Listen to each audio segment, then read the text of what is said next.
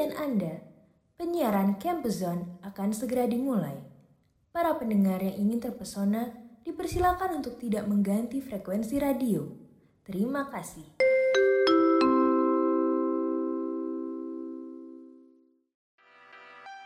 Halo Friends, balik lagi nih di hari Kamis tentunya bareng gue Cika dan Dylan pastinya di program kampus terkeren di kampus-kampus mana pun kali ya di Campus Zone, your comfort Your zone Comfort pastinya, Zone. Ya. Iya, pokoknya paling keren dah lu Dil daripada yang lain. Oh, pastinya. Betul Dil, untuk memulai nih podcast hari ini gue pengen tanya gimana sih nasib lu sebagai mahasiswa sama pandemi? Mau, Hari- mau UTS kan setelah setahun Betul. setengah kuliah online ya? Betul, ini udah UTS ketiga selama di rumah aja. Saya sudah lelah dan kemarin ini saya habis sakit ya dan membuktikan bahwa apa kuliah online ini bisa melelahkan juga nggak kayak kuliah offline yang kelihatannya wah melelahkan ternyata kuliah online juga bisa nyapain nyapain cik aduh kalau misalnya Ultima Friends juga lagi dengerin juga nih suara gue juga agak lemes sebenarnya masih dalam tahap pemulihan lah bisa dibilang cik. Hmm, pengen banget ya di GWS-in ya sama Ultima Friends ya Dilan ya? bener banget pengen tapi udahlah nggak usah cik Ya udah nih daripada kan tadi kayak Dilan tuh kesannya mahasiswa mulu ya yang tersiksa gitu selama kuliah daring. Sebenarnya ini deal pas banget karena selama ini kita balik lagi mungkin selalu ngobrolin tentang kehidupan kampus dari sudut pandang mahasiswanya aja. Beda banget sama episode kali ini karena kita bakal ngelihat dari sudut pandang yang lawannya deal. Kira-kira siapa coba? Aduh, lawannya mahasiswa. Aduh, lawannya mahasiswa. Berasa nih, berantem Manoto. ya versus Iya, ya. Jangan dong. Ini kan yang memberikan kita ilmu, Cik. Lu jangan bilang berantem dong. Ini kan, ini sekalian ini, Cik. Kalau misalnya kita muji-muji kan siapa tahu nilai kita bagus. Di ada Oh iya rekomendasi. bener Nggak bener usah. bener. Iya, Canda. bener. Langsung aja kita sambut. Ini dia Kak Vega Karina. Halo Kak Vega. Halo, Kak. Halo Dilan, hai Cika, halo Ultima Friends. Halo, halo, halo. Pastinya mungkin Kak Vega ini bisa perkenalkan diri dulu. Mungkin eh, tadi kita bilang kan kita belum sebut apa nih musuhnya mahasiswa. Sebenarnya Kak Vega ini adalah Aduh, dosen. ya. Mohon maaf, sebenarnya enggak musuh. Jadi sebenarnya Kak Vega ini adalah dosen. Jadi dosen apa sih ini Kak Vega? Oke, Dilan Cika, jadi aku adalah dosen ilmu komunikasi ya, Stratkom, ya di Universitas Multimedia Nusantara. Mata kuliah yang dipegang sih ada media planning, special event, promotion management. Jadi yang emang udah based on project lah, biasanya semester 4 ke atas pegangnya. Eh, aku nggak musuh mahasiswa, aku teman kalian kok ya. Iya nggak dengar Kak Vega aja udah kayak ngerasa pengen curhat gue Dil. Boleh, gimana satu setengah tahun ya, Cika udah di kuliah online. Aku juga pengen curhat loh, jangan kalian aja. Nah ini nih saatnya kak, saat yang tepat nih. Nah, tapi sebelum masuk nih kita curhat-curhat tentang kuliah online, aku pengen tahu dong Kak Vega ini awal mulanya kenapa bisa jadi dosen sih kak? Kepikiran gitu. Kenapa jadi dosen ya? Kepikiran sebenarnya sih ada sih kepikiran dikit-dikit setelah akhirnya S2. Karena kan baik lagi kita kan di Indonesia ya, kalau misalnya gelar kecuali kalian nggak jadi PNS, tidak terlalu diperhitungkan gitu. Jadi misalnya kalau kalian nanti kerja, bisa jadi nih direktur kalian tuh D3, manajernya S1, eh supervisor S2 bisa aja kan kayak gitu. Jadi adalah kepikiran. Tapi sejujurnya nih ya, jadi dosen tuh menjadi cita-cita sih nggak juga akan sih pengen, tapi tuh cita-cita jangka panjang banget. Mungkin ketika punya anak, terus nanti anaknya tuh udah kuliah gitu, baru jadi dosen ya. Kenapa sih? Soalnya gini deh, eh, waktu zamanku kuliah, itu kan dosennya senior-senior banget kan. Yang seumuran papaku, seumuran kakekku juga ada gitu. Aku pikir kayak, masa aku jadi dosen ini kayak pekerjaan orang tua deh, iya gak sih? Pasti dia Bener-bener. Cika juga nih. Iya. Kalau misalnya ngelihat dosen yang muda sempet pasti ada kaget kan kayak eh kok ini dosen sih emang dia bisa ngajar nih masih muda gitu nggak Bener bener. Apalagi Ya. kalau minta dipanggil kayak kakak gitu kakak, aduh, wow gitu. Iya bener makanya. kan jadi emang eh, terlalu relate sama pekerjaan yang buat orang tua gitu dosen jadi tadinya kayak akan deh cuma nanti aja nggak sekarang gitu. Terus ditambah lagi kalau dosen kan walaupun aku komunikasi sempat PR cuma dunia kerjaku tuh kayak dunia kreatif banget yang hidupnya tuh dinamis. Stylenya tuh harus style yang saat ini to date terus kekinian gitu. Kalau jadi dosen kan takutnya mesti rapi terus gitu kan jadi kayak nggak deh nggak banget jadi dosen gitu. Pas S2 tuh dosennya pernah kemarin pegang di sini yuk jadi asdos gitu. Apa nggak deh pak. Maaf nih pak masih muda nih pak. Selalu kayak gitu ya alasannya ya. Ya udah deh tapi akhirnya ada satu ketika di mana ya namanya cewek terus jadi ibu-ibu punya anak gitu kan. Anakku tuh sempat umur setahun tuh panjang hari cuma sama suster aja. Jadi aku tuh beneran yang kerjanya tuh aku hard worker banget yang beneran aku bangun anakku belum bangun aku pulang anakku udah tidur terus aku kerja senin sampai minggu. Karena aku di event kan jadi event PR gitu kan kapan aja mesti on gitu. Akhirnya ya udah. Sebenarnya pas habis S2 itu aku sempet tuh uh, di Dua Cika aku diundang kayak ngasus-ngasus tuh kasih materi. Jadi dan dunia kerja aku tuh medianya adalah media yang pegang SMA dan juga kuliah jadi sebenarnya aku deket nih, cukup dekat sama lingkungan SMA dan kuliah. Beberapa hal yang buat aku sempat uh, tergerak untuk akhirnya jadi apa di rumah aja yang ngurusin anak adalah aku melihat beberapa sekolah gitu sama kampus itu kok sama dosen dan gurunya tuh nggak terlalu appreciate ya gitu anak-anaknya. Nah aku langsung kayak nggak boleh nih aku punya anak kayak gini nih. Anakku tuh mesti tetap menghormatin yang lebih tua gitu kan apalagi tenaga pendidik dan lain-lain. Tapi gimana ya biasa kerja yang bener-bener workaholic banget harus di rumah nggak mungkin juga sih. Jadi aku sambilan nih. Akhirnya aku sambilan cari tahu kerjaan apa ya yang bisa tetap uh, pegang anak terus sesekali aja keluar rumah gitu tapi tetap profesional akhirnya waktu itu ditawarin sama sekprodinya kalian. Jadi waktu itu pas aku S2 deh S3 deh sekprodinya kom sekarang udah nggak udah ganti bukti sekarang ya. Nah itu aku sempat menolak kayak enggak deh, enggak bisa sih masa gue jadi dosen ya kali kan gitu. Karena sampai sekarang pun nih misalnya ketemu temanku dulu, temanku SMA apa kuliah itu kaget banget mes aku jadi dosen. Karena aku sebegajulan itu. sih kayak wah nggak mungkin sih ini jadi dosen kayaknya nggak mungkin banget ya udah. Akhirnya aku coba terus aku bilang nggak bisa ah nanti mesti serius dan lain-lain. Akhirnya pas lagi interview dan lagi uh, tes ngajar itu ketemu sama kaprodi kalian yang gaul banget itu kan. ya hmm. lihat deh gayanya tuh bener-bener kayak wah keren banget. Karena dulu anak agensi juga terus aku bilang kayak pak jadi saya boleh ngajar gayanya kayak gini? Boleh kata kayak gitu cuma gara-gara itu doang loh. Akhirnya aku memutuskan kayak oke okay, baiklah mau jadi dosen. Jadi benar-benar karena oh, akhirnya tetap boleh uh, gayanya tetap kayak gini stylenya tetap kayak gini dan bisa ngajar dengan asik tanpa serius. Plus dikasih mata kuliah juga mata kuliah udah project kan. Jadi aku nggak terlalu banyak kayak harus teori banget gitu. Karena kalau teori banget sih takutnya belum nyampe untuk ngajar sampai sana juga sih. Karena takutnya bosan juga kan kalian. Jadi gitu deh akhirnya jadi dosen Oke, tapi ngedengerin Kak Vega cerita tadi gue kayak merasa memperhatikan gitu kayak, oh pantesan nih jadi dosen favorit nih gitu. Iya, jika lo dengerin ya nanti keluar di Salu UTS ya ini. oh, waduh, ini bocoran UTS ternyata ya, bukan sekadar podcast biasa ya kak ya. Aduh, jadi bingung. Tapi kak, kalau misalnya dibilang tadi kan Kak Vega awal-awalnya juga kayak, aduh dosen itu kayak entar-entaran dulu lah, mungkin pekerjaan nanti-nanti Terus sekarang kelihatannya malah udah betah banget ya kak ya. Jadi sebenarnya apa sih yang ngebuat Kak Vega betah? Apa karena tadi bisa mengajar sesuai ke mengajar sesuai karakter pribadi atau kayak mungkin anak-anaknya? Kan padahal kan ada anak-anak yang yang batu ya terus ya, hmm, banyak, banyak. lah anak-anak ya kan. Jadi apa sih kak yang ngebuat kakak itu betah menjadi seorang dosen gitu Oke, yang buat jadi betah ya. Jadi sebenarnya kan uh, saat jadi dosen aku juga kayak freelance dan outsource di berbagai tempat. Tapi aku sudah memutuskan di pekerjaan utamaku sih, karena aku paling happy dan enjoy banget di sini sebenarnya. Tadi kalau bisa Dilan bilang banyak yang batu dan lain-lain, ya ada aja sih. Tapi sih bersyukurnya nggak ketemu yang sebanyak itu, itu minoritas lah yang kayak gitu gitu. Karena ya aku emang effort banget dari awal. Aku paham bahwa ketika anak zaman sekarang ya karakternya ya, ketika menghadapi seorang guru atau dosen yang misalnya malah mereka seganin banget yang menjaga jarak, mereka tuh malah nggak eksplor kemampuannya. Aku ngeliatnya kayak gitu di semester-semester awal nih. Gitu. Dan sempat ngobrol sama dosen-dosen senior juga. Akhirnya aku benar-benar memberanikan diri untuk, oke okay nih pas jadi dosen, ini tuh harus jadi temennya mahasiswa. Karena emang ada faktor di mana, kan aku tuh bener-bener yang kayak, aduh bayangin deh, maksudnya kayak udah punya anak tapi tetap main sama anak muda, jiwanya jadi muda banget gak sih ya, gitu kan ya. Betul banget, betul jadi betul. Betul kok betul. Betul, update soal anak muda, terus tetap bisa ngobrol juga gayanya kayak gini karena biasa ngobrolnya tuh kan kayak mereka sama kalian gitu. Nah, itu kenapa akhirnya jadi fun banget? Karena emang ternyata hubungannya bisa jadi kayak teman gitu. Kayak kalau aku nih abis kelas, kalau misalnya nggak online, itu pasti tuh nggak pada balik dulu deh. Beberapa anak kita ngobrol dulu. Kalau kita ke kantin, makan-makan. Nggak ke kantin juga misalnya kayak nyebrang lah ke SDC gitu ya. Nah tuh sering kayak gitu juga gitu.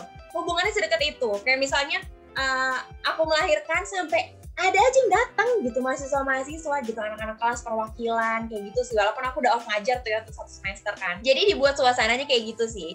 Aku selalu ada buat mereka diskusi nggak cuma soal mata kuliah nih tapi juga kehidupan sehari-hari. Ya Allah curhat soal pacar gitu ya. Itu tuh banyak juga. Kayak kak tips dong kak ini gimana nih nembaknya? Kalau nggak kak kayaknya dia tuh lagi deket sama ini. Ada loh kayak gitu. Kita sampai sedekat itu sih. Bahkan yang misalnya rumahnya masih ada deket rumahku mungkin bisa di luar jam kuliah ketemu juga. Dan hasilnya benar ternyata ketika mereka ngerasa uh, gue akan sering ketemu sama Kak Vega nih karena kita sering makan bareng karena gue sering butuh insight dia dan lain-lain itu akhirnya mereka nggak enak kalau dapat nilai jelek. Jadi sebenarnya semakin dia deket sama aku bukan aku kasih nilai bagus ya karena mereka deket ya tapi emang nilainya tuh meningkat gitu perlahan. Dan itu ngaruh banget. Jadi gimana sih perasaan kalian bisa berteman dan akhirnya bisa memberikan nilai yang bagus juga buat mereka? Masa depannya bagus. Tuh happy banget ya. Jadi emang bener-bener selama ini kita nggak mendidik anak doang loh ternyata bisa mendidik teman-teman juga gitu. Jadi aduh fun banget ya jadi dosen seriusan. Bener banget. Berarti kalau peribahasanya tuh kayak lempar batu dua burung ketangkep lah ya gitu. Nah betul banget Buset. Cika sekalian ya. Cika hebat banget ya peribahasanya ya. Tapi ya gue jadi pengen kayak jadi pengen dosen lagi nih dia karena apa Aduh. ya karena ngeliat Kak Vega kayak have fun. Gue selama ini juga mikir kayak dosen tuh bakalan kayak kaku gitu tapi ternyata bisa fun banget nih kayak Kak Vega baru Iya, tahu gue. bayanginnya dengerin ceritanya aja gue mikir kayak buset nih Kak Vega anaknya tongkrongan banget nih sampai ke SDC mulu ya kan. SDC banget bro. Eh aku ngajar sampai jam 2 baru pulang dari kampus maghrib lah ya. Buset. Ini enggak itu bimbingan skripsi. Kali Oh, bimbingan skripsi. apa? Sambil ya sambil. Sambil nongkrong. Tapi biasanya kalau mahasiswa itu kan kalau sambil nongkrong sambil ngerjain tugas nih. Nah berhubungan sama Hmm. tugas nih Kak Vega, aku tuh pengen nanya dari hati yang terdalam gitu ya. Wah, mau curhat sih? mulai nih. waduh. Iya ini ketahuan banget ya. mulai dalam ya mulai dalam Iya ya. Nah, kamu banyak tugas Cika Iya kak, aku tuh pengen nanya banget. Ini udah mulai nangis nih gue nih. Sebenarnya dosen itu ngasih tugas yang banyak dan rutin itu tujuannya buat apa sih kak gitu? sebenarnya kita ngasih banyak tugas ya. Hmm, actually sih we don't want to juga gitu Cika, karena ketika kita ngasih anak-anak tugas, mahasiswa tugas, itu kan artinya kita juga siap meriksa tugasnya kan. Betul. Ya. Sebenarnya kita tahu nih konsekuensi ini. Ketika kita banyak banget ngasih tugas, ya kalian ngerjain nih. Misalnya kalian Cika, eh, Cika bilang tugasnya cuma satu. Apa ya kalau kelompok? Enak banget. Ada lima poin, bagi lima, cuma satu-satu. Nah dosen kan ya, yang meriksa tugas, kayak aku lagi pegang empat kelas, berarti aku megang kayak 160 sampai 200 anak deh. Dalam seminggu periksa tugas satu-satu kayak gitu. Jadi sebenarnya nggak mau juga kita ngasih tugas banyak-banyak ya. Tapi gini, kalian ngerasa nggak di saat lagi sekarang kuliah online lebih banyak ya tugasnya, bener nggak? betul banget Benar benar banget. betul banget Bener ya? Bener, karena aku periksanya lebih banyak juga ya. Aduh. waduh jadi emang udah tahu iya ya kak ya bener. Eh, Dulu tugas boleh loh sebulan sekali, kalau nggak tiap lima pertemuan deh. Sekarang Yes. kan emang harus indikatornya setiap minggu gitu, jadi emang harus periksa tugas tiap minggu. Oke, kita ngelakuin ini sebenarnya tuh emang bukan we don't want to, tapi we have to sekarang. Karena gini, waktu pertama kali kerja jadi online, dosen-dosen meeting nih ya, terus dia bilang kayak, ya kita nggak bisa menolak juga sih, karena gini, kalau di kelas aku bisa lihat nih, misalnya kayak mahasiswa yang kok kayaknya dia ngangguk-ngangguk tapi matanya kosong ya tatapannya gitu. Kalau nggak udah ngantuk-ngantuk gitu kan, wah itu nggak akan aku biarkan. Jadi walaupun aku sebagai teman nggak ada tuh kayak gitu gitu nggak bisa. Kayak ayo cuci muka dulu, aku tanya berulang kali gitu. Jadi mungkin walaupun tadi kalian ngerasa kayak wah Kak Vega bisa jadi teman ya, tapi mungkin ada sih yang ngomongin aku kayak ih Kak Vega tuh aduh ini banget loh cerewet banget. Kayak kita tuh keluar kelas harus ngerti gitu bener-bener kayak ngerti nggak? Udah sini aja dulu teman-teman boleh keluar. Aku pernah gituin anak karena merasa ini belum bisa gitu karena mata kuliahku kan beberapa ada yang lumayan uh, rumit ya karena ada hitung-hitungannya jadi aku memastikan dia bisa ngitung dengan benar gitu. Jadi benar-benar harus liatin banget aku paham nih yang kayak belum ngerti aku ulangin. Kalau nggak tiba-tiba aku tembak gitu kayak Dilan udah nguap-nguap kayak Dilan tadi aku ngomong apa ya? Gitu. Aku sering banget kayak gitu deh. Nah itu kan bisa Nah, apa kabar di Zoom online? Coba. Kayak pasti ada, oh, ah, langsung curhat nih produser kalian, media planning. ah, boleh abis ini ah, langsung nih sebelum mau tes ya, Jos ya. Jadi kalau misalnya nanti Cika sama Dilan mau live duluan, mau nanya, boleh loh ya. Aku Waduh. dosen koordinator, tapi aku nggak bisa kasih kisi-kisi ya. Sorry, ini Jos. ini jadi ini ya jadi sesi curhat untuk UTS ya di sini sama produser kita nih. Bener. Makanya tadi kita lanjut lagi. Akhirnya dari Prodi bilang bahwa ya nggak bisa. Kalau kayak gini kita juga nggak bisa. Kalian juga ya aku tahu emang gimana pun juga sinyal nggak semuanya bagus kan gitu. Kadang kalian harus matiin kamera gitu. Dan aku juga bukan dosen yang kalian harus on terus enggak. Kalau pas aku lagi jelasin matiin aja gitu. Cuma pas kalian mau jawab pertanyaan atau kita lagi diskusi ya tolong on cam gitu aja sih. Kita nggak bisa maksain itu karena udah kendala teknis kan. Nggak tahu di balik itu bener apa enggak ya. Coba kalian ngaku deh. Yang kalian bilang kak mohon maaf nih aku off cam ya. Sinyalku jelek. Ayo apakah itu betul terjadi atau kalian lagi jalan-jalan nggak tahu Kebetulan kan, ya? kebetulan saya nggak pernah gitu ya kak. Aku tuh selalu on cam tiap kelas.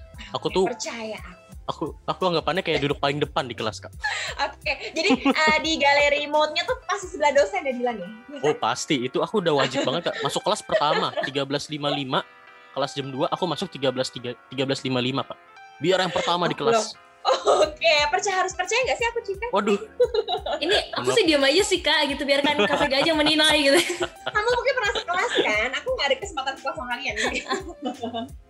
Ya udah jadi gitu sih.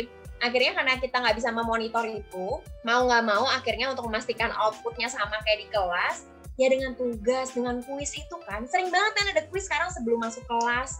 Eh maksudnya pas kelas mulai ada kuis terus endingnya ada tugas kayak gitu kan. Karena mau nggak mau sih kita harus memastikan output yang kalian dapat tuh sama. Karena gini kalau nanti udah nggak pandemi atau misalnya tetap pandemi pun kalian terima kalian lamar kerja itu kualifikasi dari perusahaan nggak menurun dong karena ini pandemi. Jadi nggak bisa kalian tiba-tiba lagi interview terus kalian tahu nggak apa yang dimaksud dengan A misalnya konsep apa gitu? Atau kalian tahu nggak cara ngerjain ini? Terus kalian jawab gini ke HRD-nya ah, diajarin sih mbak. Tapi waktu itu aku tuh nggak merhatiin soalnya online ya susah banget loh ngitung-ngitung online ya. Masa mau alasan kayak gitu kan? Ya langsung dikat kamu HRD-nya waduh itu alasan ternggak valid kayaknya ya. makanya daripada kayak gitu kan kita meminimalisir meminimalisir itu juga. Jadi akhirnya ya udah mau nggak mau kalian harus punya dapat banyak tugas dan kuis untuk akhirnya bisa memaksimalkan itu. Dan akhirnya memang sih kalau dievaluasi nilainya emang jauh lebih bagus kalau kuliah tatap muka ya sejujurnya ya. Karena ya itu sih pasti ada lah miss-nya pasti ada dan lain-lain. Karena aku ngalamin mesti berkali-kali kayak di cross check misalnya kayak gini. Pas lagi rame-rame nih berempat puluh ngerti nggak teman-teman? Gitu. Ngerti kak gitu. Oke ya. Akhirnya di breakdown nih di breakout room yuk tugas kelompok yuk. Pas aku join ke masing-masing masih aja yang nanya kak jadi tadi gimana sih nih caranya? Padahal pas berempat puluh ngerti jelas gitu kan ya. Ya kalau kita main percaya gitu aja ya ampun kalian susah nanti lulusnya tuh gimana gitu kualifikasinya. Makanya sih akhirnya tugas itu mau nggak mau dibuat gitu. Kalau aku sejujurnya kewalahan juga loh teman-teman. Jadi kalau misalnya kalian ngeluh tiap kalian ngumpulin nih masuk nih kan ya uh, notifikasi e-learning. Hatiku juga menangis ya kayak waduh 20, 30, 35 aduh mesti di submit 4 hari setelahnya kayak ya gitu kan kita punya deadline meriksa juga loh teman-teman. Jadi bukan kalian aja deadline ngumpulin tapi kita punya deadline meriksa juga gitu yang mempengaruhi terhadap nanti penilaian kinerja kita sebagai dosen gitu. Jadi benar-benar kita juga punya deadline itu yang harus dipenuhi dan itu sih tadi luar biasa tugas itu itu sih. Jadi kalau misalnya kalian mengalami kesulitan mengerjakan satu tugas, memeriksa 200 tugas gitu sih. Jadi ayolah nikmatin aja yuk gitu karena sama-sama deh ya sekarang. Tapi baru tahu loh kak, kalau misalkan ternyata dosen tuh ada deadline meriksa tugas juga ya. Ada dong. Kalau enggak ngaruh, maksudnya itu benar-benar penilaian kerjanya per tugas. Jadi kan pas lagi misalnya kita ada submit namanya RPKPS kan kalian pernah lihat kan. Itu ada deadline-deadline dan itu udah benar-benar masuk sistem juga di kampus di mana kita akan di remind kalau nggak itu ya bisa sampai ditegur juga kayak gitu sih. Jadi kita nggak cuma nyuruh kalian ngumpulin terus kita diemin tugasnya enggak lah. Harus harus diperiksa ya. Tapi kan kalau misalnya tadi Kak Vega ada bilang kalau di kelas Mm-mm. offline masih bisa nunjuk tiba-tiba. Kalau di kelas online tuh enaknya tuh kita bisa masang background cara agar doa agar tidak ditunjuk saat Zoom. Itu sebuah penemuan yang menarik ya untuk mahasiswa ya Kak ya. Ya aku pernah lihat loh ini di TikTok serius. aku tuh kalian bayangin ya di TikTok kan emang selalu menyorot kehidupan mahasiswa kan. Di mana aku Betul. tahu tuh trik-trik kayak bikin video jadi background yang ngangguk-ngangguk gitu kan ya. Kayaknya ngerti banget gitu. Gimana coba tuh perasaanku jadi dosen kayak wah aku sudah tidak tertipu karena aku udah tahu semua trik-trik ini gitu kan. Makanya jadi kalian dunia tipu-tipu kalian tuh ya kalau misalnya dosen senior banget nggak main sosmed sekarang juga mungkin nggak tahu ya cuma trik-trik ini mah aku udah paham banget lah maksudnya ada yang ngebocorin juga ada yang kayak kalian tuh gimana sih kok dia diem aja sih wah itu orang ketawa tau nggak yang sering ketahuan adalah kalau misalnya tiba-tiba ada tugas terus ditaruh di breakout room terus ada yang stay di main room itu yang Hmm. ketahuan banget sebenarnya dia nggak pernah ada di kelas Betul, karena dia nggak pindah Oh ke God. breakout room. Jujur kak, aku pernah kak kayak gitu gara-gara ketiduran. Hmm, keren ya Cik ya. Iya, ini aku live aja deh, malu nih gue. dosen kamu gimana sabar-sabar aja apa gimana tuh iya, sabar banget gitu. Kayak, "Eh, kak, eh, pak ini disuruh ke breakout room ya? Iya, kamu breakout room 4, terus aku langsung disetting ke breakout room ya. Udah gitu. kayak dia capek juga deh sama gue itu deh. eh itu diam-diam dicatat loh jangan-jangan loh ini Cika Waduh. ternyata tidak hadir berapa menit gitu Serem juga ya. Serem juga nih. Serem nih, serem-serem. Tapi Kak, kalau misalnya jadi dosen kan tadi ada kendalanya nih tadi yang virtual background yang cara agar tidak ditunjuk. Sebenarnya ada kendala apa lagi sih Kak kalau menjadi dosen di kala online seperti ini? Apakah selain mahasiswa yang ngangguk-ngangguk sama kasih reaction jempol, anggap yang ngerti, terus ada apa lagi sih Kak kendalanya? Oke, kalau dari menangani mahasiswanya sih lebih ke tadi ya. Jadi kayak jelas, jelas gitu kan ya. Terus tiba-tiba pas sudah kelompok atau disudahi kelasnya gitu, itu ada loh yang nanya kayak, Kak, kita disuruh ngerjain apa ya gitu. Gimana tuh? Kayak, wow, aku menghabiskan waktu 20 menit nyuruh kalian dan terus sudah ada PPT-nya kan kayak Nah, nah, nah, ngerjain apa nih? Kok nanya lagi? Yang bikin bingung tuh gini, kalau misalnya kelompoknya aku sebar kan mungkin ada yang emang ya nih ada teman-teman ada mahasiswa ambis ada nggak ambis sih tapi kalau misalnya milih teman kan banyak kan karakternya mirip-mirip tuh kalau misalnya milih kelompok ada deh kelompok kayak kalian bertujuh satu pun nggak tahu nih suruh ngapain. Enggak kak. Gitu ada aja deh kayak gitu. Jadi kayak wah itu kendala pertama sih. Terus kemudian kedua kayak tadi sih aku meminimalisir tadi ya kayak tugas yang banyak teman-teman mungkin kalau misalnya nanya kayak yang pernah diajar sama aku aku tuh seringnya ya udah kalian tuh ngerjain tugasnya pas lagi kelas aja terus aku nilai pas kelas. Jadi kita nggak bawa pulang tugas loh. Itu kelas lu semua kayak gitu selalu aku gituin. Jadi supaya kalian nggak bawa pulang tugas dan bisa ngerjain tugas yang lain gitu tapi ya itu ya kalau misalnya dibawa pulang kan kalian ada waktu buat nanya-nanya mikir gitu. Tapi kalau misalnya lagi di kelas tuh ketahuan banget kayak misalnya oke kita breakdown ya. Misalnya nih ilmu promotion management ada consumer oriented trade oriented udah aku jelasin tuh dua misalnya dua jam. Satu jamnya kita kerja kelompok terus masih ada tuh kayak pas nanya kak yang dimaksud ini apa ya? Gitu ya wah itu sih masalahnya teman-teman. Karena kita jadi harus cross check ulang. Kalau misalnya offline kan ngerti nggak tunjuk satu-satu tuh ngerti gitu. Kalau ini kayak pas udah kerja kelompok ditinggalin setengah jam masih kayak kak kita sudah ngapain ya? Gitu kan ya. Jadi kayak ya udah deh. Tapi ya udah sebenarnya kayak gitu. Nah kalau misalnya dari kehidupan dosennya sebenarnya aduh luar biasa sih work from home ini. Bener-bener kalian mah enak ya sebenarnya kalau kalian ngeluh kuliah online bosan ya kita juga bosan sih sebenarnya. Tapi bayangin kalian tuh bisa kayak bangun tidur tadi mungkin Cika bilang kan ketiduran gitu. Kuliah jam 8 nih kalian bangun tidur terus nyalain di, nyalain aja laptop di sebelah gitu. Terus udah kan kalian bisa kuliah gitu padahal dosen tetap harus ya nggak mungkin dong muka bantal. Walaupun nggak mandi ya dandan dikit lah pakai blush on dikit pakai lipstick gitu kan ya ya nggak sih? Tetap harus on walaupun akhirnya apakah aku dilihat karena kalian semua matiin kamera gitu kan ya. Nah itu kita tetap harus on banget terus kedua tadi sih pas lagi online adalah masalah waktu mungkin ya dosen online itu kan banyak banget yang praktisi kan jadi punya pekerjaan lain sebenarnya di luar ngajar gitu. Mungkin kalian sering dengar nih, mungkin meme-meme gitu work from home tuh luar biasa gitu. Ditambah mungkin kebanyakan dosen, mungkin anaknya udah gede ya, tapi kan anakku masih kecil gitu. Kalian lihat kan gimana? Tanya deh sama mahasiswaku di mana sering banget ada iklan gitu di tengah-tengah kayak lagi ngajar, terus kayak, Mam, cebokin pup, sumpah. Aku kayak Wow. kali kali Aduh. sebentar ya ke kamar mandi dulu. Seriusan. Terus yang kecil tiba-tiba mam aku masih nyusuin kan? Itu bener kayak mam nenek nenek. Jadi kalau misalnya mahasiswa aku udah lihat aku layarnya cuma kelihatan jidat doang itu berarti aku sambil menyusui teman-teman. Waduh. Multitasking ya. gimana tuh? Terus gini ini obrolan beberapa dosen juga bukan cuma aku aja gimana kalau misalnya kita kuliah offline itu kan bisa kita maksimalin pekerjaan kampus di kampus kan. Jadi kita bawa pulang ke rumah tuh kita udah nggak bawa kerjaan kampus sebenarnya. Jadi kita bisa kerjain kerjaan di luar kampus dan juga mengurus keluarga gitu. Nah sedangkan sekarang posisinya ketika semua di rumah berarti kita sebagai dosen kan ngurus keluarga ngurus anak ngurus anak-anak orang lain kalian ini ya di waktu yang bersamaan.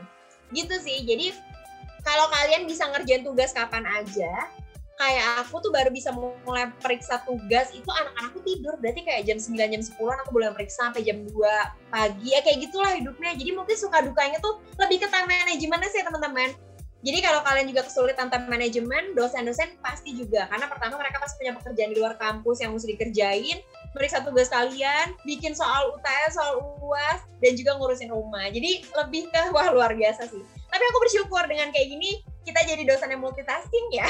Karena Bener. bisa mengerjakan semuanya di saat bersamaan. Sama kak, sama kayak kalau misalnya mahasiswa tuh juga bersyukur kuliah online ya. Apalagi rapat online. Jadi walaupun ini sebenarnya haram untuk dilakukan ya. Jadi bisa melakukan dua tiga rapat sekaligus. Tapi nggak ketahuan gitu sama kepanitiaan lainnya. Jadi ya cukup aman lah kak bisa dibilang. Wow. Oh, jadi sebenarnya nggak menghambat produktivitas dong. Betul, Dilan. Malah bet- kalian bisa join di berbagai macam kepanitiaan ya. Mm-mm, sekaligus kak anggapannya kita kayak dibagi tiga gitu loh. Walaupun fokusnya suka terhambur ke sana ke sini tapi lumayan lah bisa tiga-tiganya sekaligus diikutkan. Oh, ada positifnya. Jadi jangan lu terus bosen sih ya. Tapi ya mau nggak mau sekarang kan jadi lebih produktif. Nanti CV-nya tambah panjang, bener nggak? Karena kepanitiaannya bisa ikut yang banyak. Tadi kan kita udah ngobrolin tentang kayak gimana sih kehidupan dosen dan mahasiswa yang ternyata sama-sama capek, Dil. Apalagi kalau KP nggak tuh, Dil? Mm-mm, eh iya duh, jangan sebut-sebut itu dong. Mohon maaf nih. Tuh. Gimana kalau daripada daripada kayak yang KP yang itu mending kita KP yang kampusan aja gimana, Dil? gas, Kavega ikut KP ya wajib banget. Ini biar kita ngagetin Kavega. harus- Betul, karena kalau di campus zone KP-nya tuh nggak bikin capek mahasiswa pun ataupun dosen nih Kak Vega, karena KP di sini adalah kumpulan pertanyaan di mana. Kak Vega harus menjawab pertanyaan secara cepat. Aku kasih contoh ke Dilan dulu kali ya. Mm-mm. Dilan eh, lebih pilih makan atau minum? Minum. Iya, minum. Minum. Oh beda Mm-mm. kalau gue tuh makan gitu kan, karena orangnya Oh. laparan gitu. Mungkin Dilan Oh. hausan ya berarti ya. Mm-mm, saya tuh orangnya suka keringetan ya. Jadi butuh cairan terus. Eh, Kak Vega udah mengerti alurnya Kak? Oke, siap. Jadi nanti ada pilihan gitu ya, Cika ya? Betul, ada dua pilihan, Kakak harus pilih salah satu, jawab cepet bahasanya gitu. Oke, siap. Oke, kalau gitu mulai pertanyaan pertama dari Dilan Chandra dulu kali ya. Betul sekali, langsung dijawab ya Kak Vega. Ini dia, mahasiswa batu atau mahasiswa pasif? Mahasiswa batu. Oke, kenapa tuh Kak? pasif itu gimana ya kayak bener-bener malah merasa tidak di-appreciate nih sebenarnya karena ketika batu kan sebenarnya dia mengerti cuma dia punya pendapat sendiri dan kayak mempertahankan apa yang dia tahu gitu kan ngotot tapi sebenarnya di balik mahasiswa batu tuh kadang mungkin anak-anak itu punya rasa ambisius sendiri yang kalau misalnya bisa direm dan diarahin tuh malah bisa lebih oke banget gitu tapi kalau mahasiswa pasif tuh lebih menyedihkan yang kayak ngerti ngerti nggak ada suaranya nggak kenal mukanya gitu kan ya eh tiba-tiba kok pas lagi ujian nilainya menyedihkan memporak-porandakan rata-rata sedih kan jadi kayak mendingan batu tapi bisa diarahin dikit-dikit lah gitu Ke arah yang lebih benar gitu ya kak ya. betul batunya jadi positif dikit lah ya gitu. Oke, lanjut pertanyaan dari aku nih kak. Kalau kakak tuh lebih pilih mahasiswanya tuh telat ngumpulin tugas atau telat masuk kelas? mendingan telat ngumpulin tugas. Wow, kenapa tuh kak? kalau telat masuk kelas itu kan efeknya panjang ya. Kayak nggak ngerti materi lah nanti nggak ikut kuis di awal lah. Lebih ribet nanti nyesuaiin ke belakangnya. Kalau misalnya ngumpulin tugas efeknya kan ya lebih ke dia secara poin aja sebenarnya. Itu udah konsekuensi. Tapi kalau bisa telat masuk kelas kan banyak yang kehilangan pasti dia banyak yang ketinggalan jadi mendingan telat ngerjain tugas lah kalaupun dapat nol ya udah karena dia ini tapi saya dia berusaha ngerjain tugas kan cuma telat aja Yes, betul betul. Oke oke. Betul. Tapi ini untuk selanjutnya masih berhubungan sama tugas nih. Kak Vega lebih milih mahasiswa mengerjakan tugas presentasi atau tugas paper nih Kak? Tugas presentasi dong pastinya Hmm, kenapa tuh? Kenapa tuh? di kelasku ya terutama itu emang kebetulan juga dari awal dari request kalau pengajar gitu dikasihlah mata kuliah emang project-project gitu endingnya bikinnya karena balik lagi kalau misalnya ngomongin paper itu ya pasti kalau segi kreativitas tetap sama nih cuma nanti di dunia kerja deh nggak mungkin kan kalian kayak ngajuin suatu project pakai paper Coba zaman sekarang. Bahkan sekarang kalau misalnya ngerjain tugas, ah, ngumpulin UTS, UAS ataupun tugas, aku maunya bentuknya PPT aja. Karena sekarang trennya kayak gitu, gitu presentasi, ngumpulin apa pun itu semua udah pakai PPT. Jadi emang harus presentasi. Ditambah lagi aku pengen lihat kemampuan kalian kan, skill kalian nyampein kayak gimana. Karena ada loh orang yang bikin konten bagus tapi nggak bisa presentasinya Oke, kita kan anak komunikasi. Yang penting adalah komunikasinya kan. Jadi presentasi itu Betul. benar-benar menjadi poin penting banget di semua tugas. Harus kalau anak komunikasi ya. Betul. betul. Menarik nih.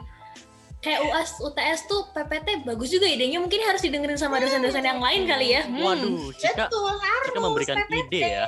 Aduh. Apalagi sekarang online kan, lebih enak kalau usah ngeprint-ngeprint. Jadi kayak ya udah outputnya PPT aja. Kita juga periksanya lebih happy karena oh ya bahkan nilai desain PPT tuh aku masukin banget jadi poin penilaian. Karena kan nanti kalau kalian prestasi ke klien langsung itu PPT-nya membosankan tuh pasti nggak deal lah pitchingnya jadi emang udah harus bikin oh udah ada Canva kan sekarang Hmm, betul ya, banget. PPT cakep kan pakai Canva ya Betul. Template Lebih sejuta umat. berwarna juga ya waktu itu waktu nilainya benar-benar benar. dan kalau PPT enak loh kalian cuma bikin poin-poin gak usah nulis panjang lebar Benar-benar. Jelasinnya sudah jelasin diri kita sendiri aja gitu, tinggal kayak begini begini begini begini begini. Oke oke kak. Ini lanjut lagi nih kak, agak tadi kan dari tugas sekarang ke Hmm. mahasiswanya nih. Kakak itu lebih pilih meskipun kakak kan pengajarnya project berarti hitungannya ada mahasiswa baru lah gitu ya yang baru ke semester 4 atau 5 gitu. Hmm. Lebih pilih Betul. mahasiswa ngajar mahasiswa baru atau ngajar mahasiswa semester akhir nih yang udah mau skripsi-skripsian nih. Oke, bagus nih pertanyaannya ya. Teman-teman, ada yang menarik banget loh di kampus ini. Jadi gini, kalian tuh punya kecenderungan gitu tipe yang sama perangkatan sebenarnya. Jadi aku nggak bisa bilang mahasiswa uh, baru-baru masuk gitu semester 3 atau misalnya semester akhir. Jadi ini lucu banget. Jadi misalnya kayak ada angkatan sekian yang emang dia tuh rasa ambisiusnya, aktifnya, partisipasinya tuh tinggi banget dan itu tuh stagnan, stabil sampai mereka lulus gitu. Tapi kalau dari semester 3 aja kelihatan kayaknya angkatan ini emang kayak males-malesan deh, emang nggak segitu ambisius deh merhatiin kuliah. Itu sampai semester 7 kayak gitu loh, sampai semester 8. Jadi sebenarnya itu tergantung angkatannya. Beneran serius deh. Walaupun nih kalau misalnya enak ngajarnya enggak, aku lebih pilih yang baru sebenarnya mahasiswa baru. Kenapa sih? Karena pertama kalian curiosity-nya tuh masih tinggi, kalian masih pengen nilai belajar itu masih tinggi gitu. Jadi kalian lebih merhatiin lebih aktif dan lain-lain. Tapi kalau misalnya bisa dipertahankan ya bagus ya. Cuma ya ada maksudnya kebanyakan nih kalau kelasku emang kan enaknya nih kampus ini bisa milih kelas kan pas lagi KRS-an kan. Kalau aku dulu enggak pasrah aja deh dapetnya siapa ya. Jadi biasanya kalian udah ngincer beberapa dosen kan yang emang maunya sama dia terus nih. Nah biasanya enak tuh alurnya. Jadi ketika emang semester 3 dia anaknya passionate banget pas udah 4, 5, 6 tetap bareng sama aku tuh ya emang semangat kelasnya tuh bahkan aku sering banget nemu kayak kelas yang sebelumnya nih misalnya kayak brand and branding semester 3, semester 4 nih media planning, pas aku kayak zoom buka, halo, isinya itu semua dong, seriusan. Kayak nggak ada satupun yang baru. Jadi kayak absen 1 sampai 42 tuh sama. Bayangin tuh. Kompak banget nggak ngisi KRS-nya?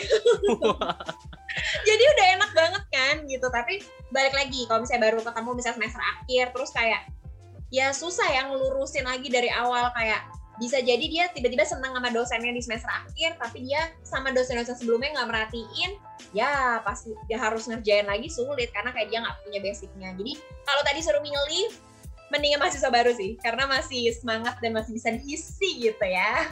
Gelasnya masih bisa diisi gitu. Jadi kita bisa memperbaiki dari awal dan bisa jadi teman dari awal. Jadi enak nanti ke semester selanjut selanjutnya Berarti Kak Vega ini Hmm. suka yang baru ya.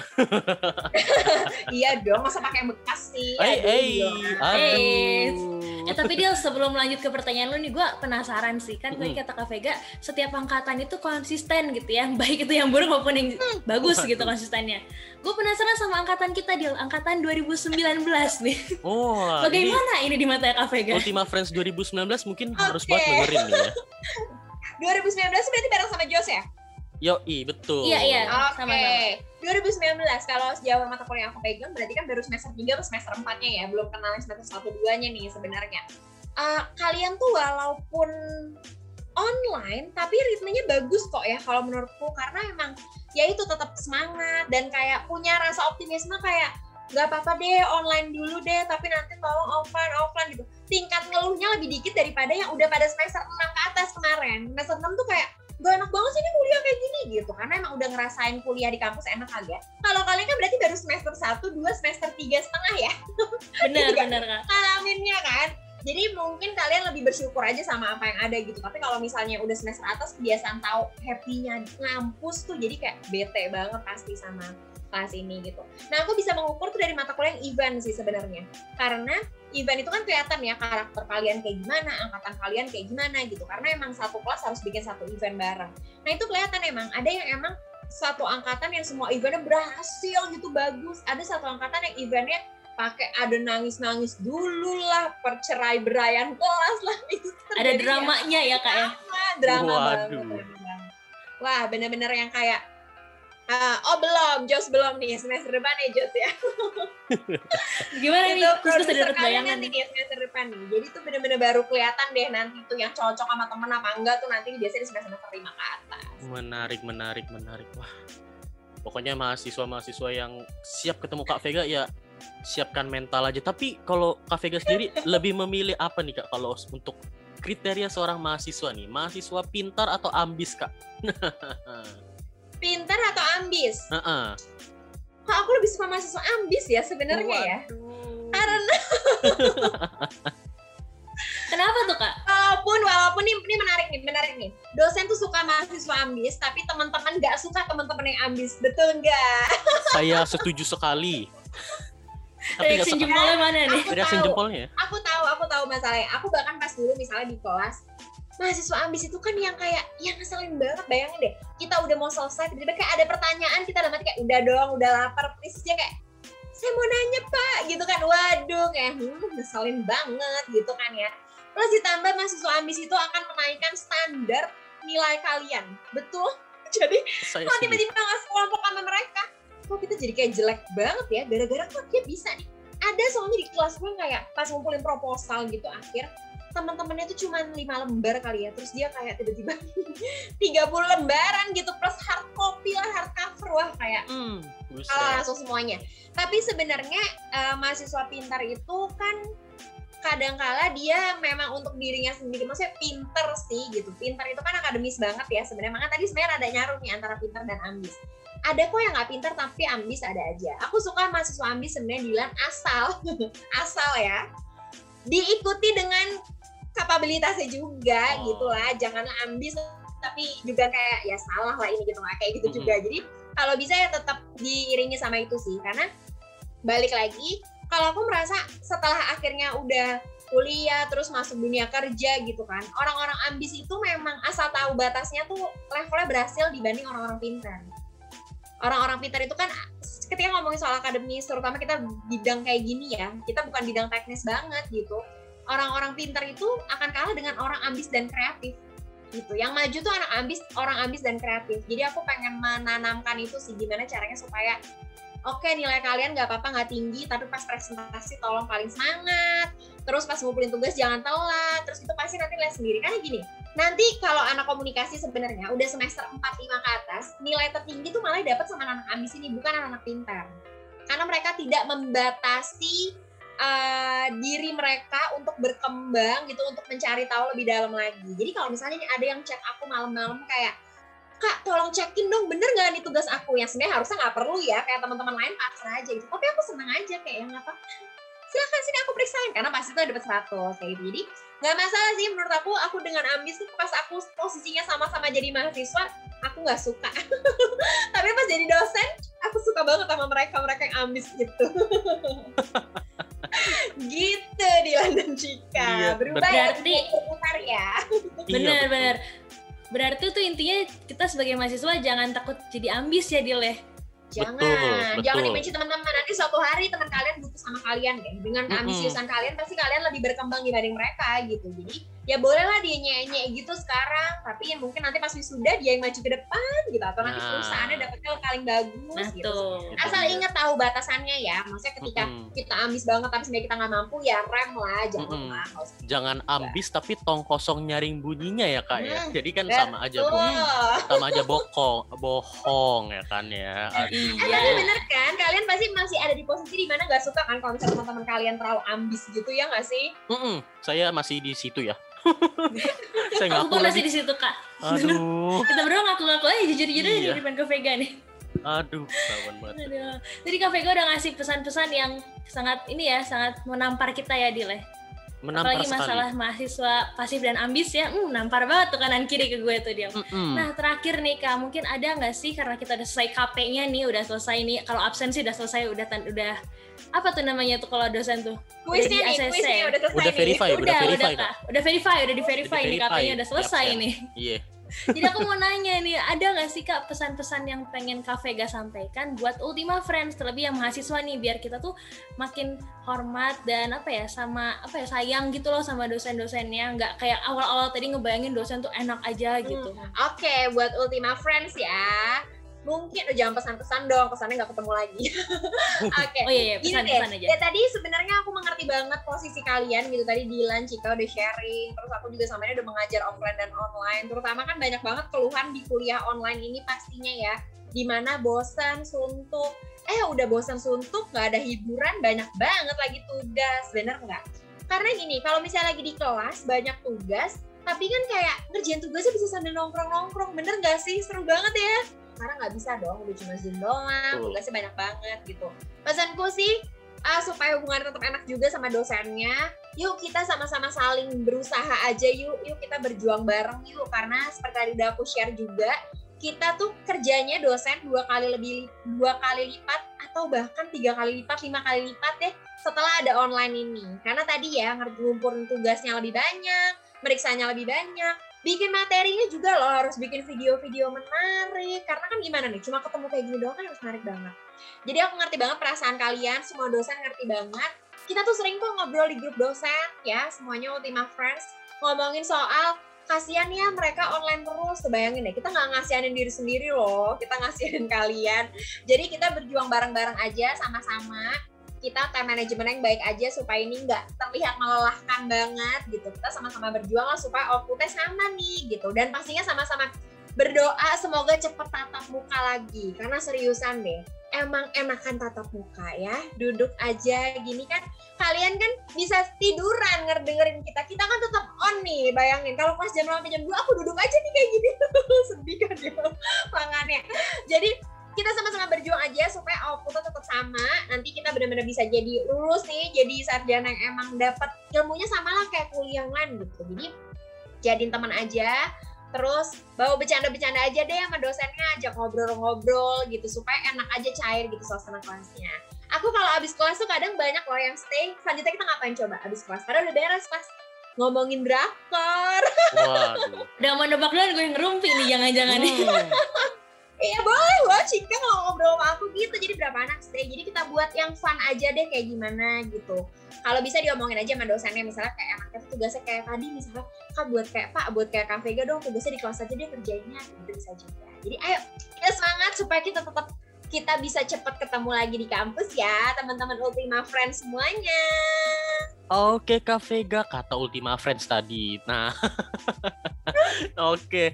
Untuk podcast Campus Zone yang keberapa ya Cik ini? Ketiga ya yang sudah. Tiga pak, tiga Yang iya. ketiga ya bener ya sekarang. Iya. Masa sih baru ketiga kok kayaknya udah Astaga. pro banget nih podcastnya. Aduh, jangan disambung Aduh, Pak. Nanti aku tinggi nih. hati ya.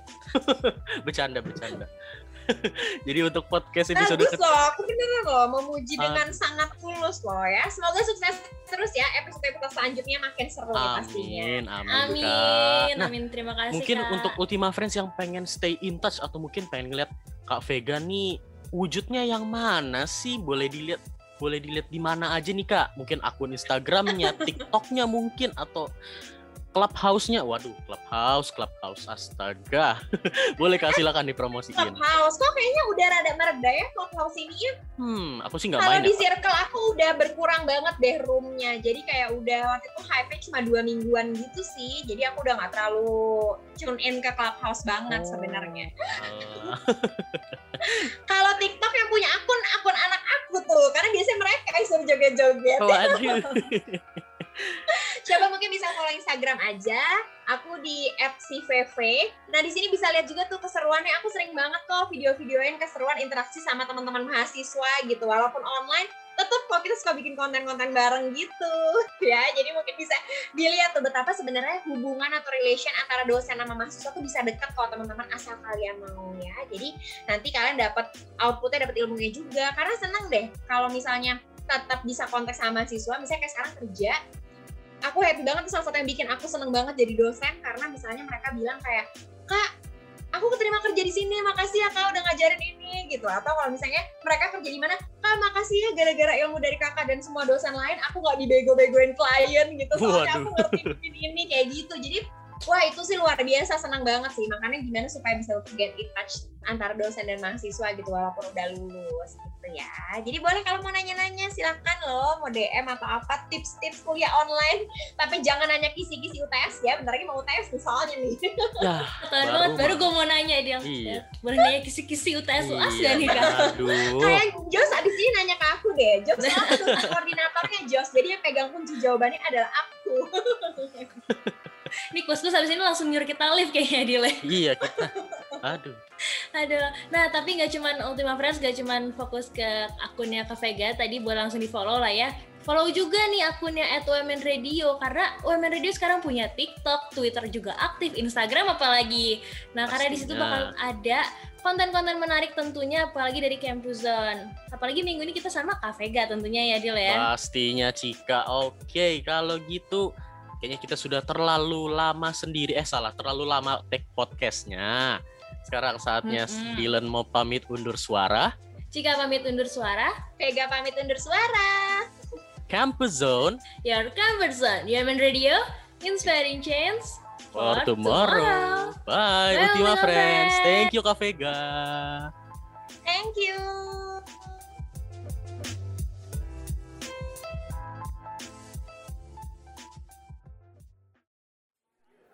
Lo nggak lagi dengerin info soal tugas kuliah, tapi lo lagi dengerin Campus Zone, your comfort zone. Setiap Kamis dari jam 1 sampai jam 5 sore, only on UMN Radio, inspiring change for tomorrow.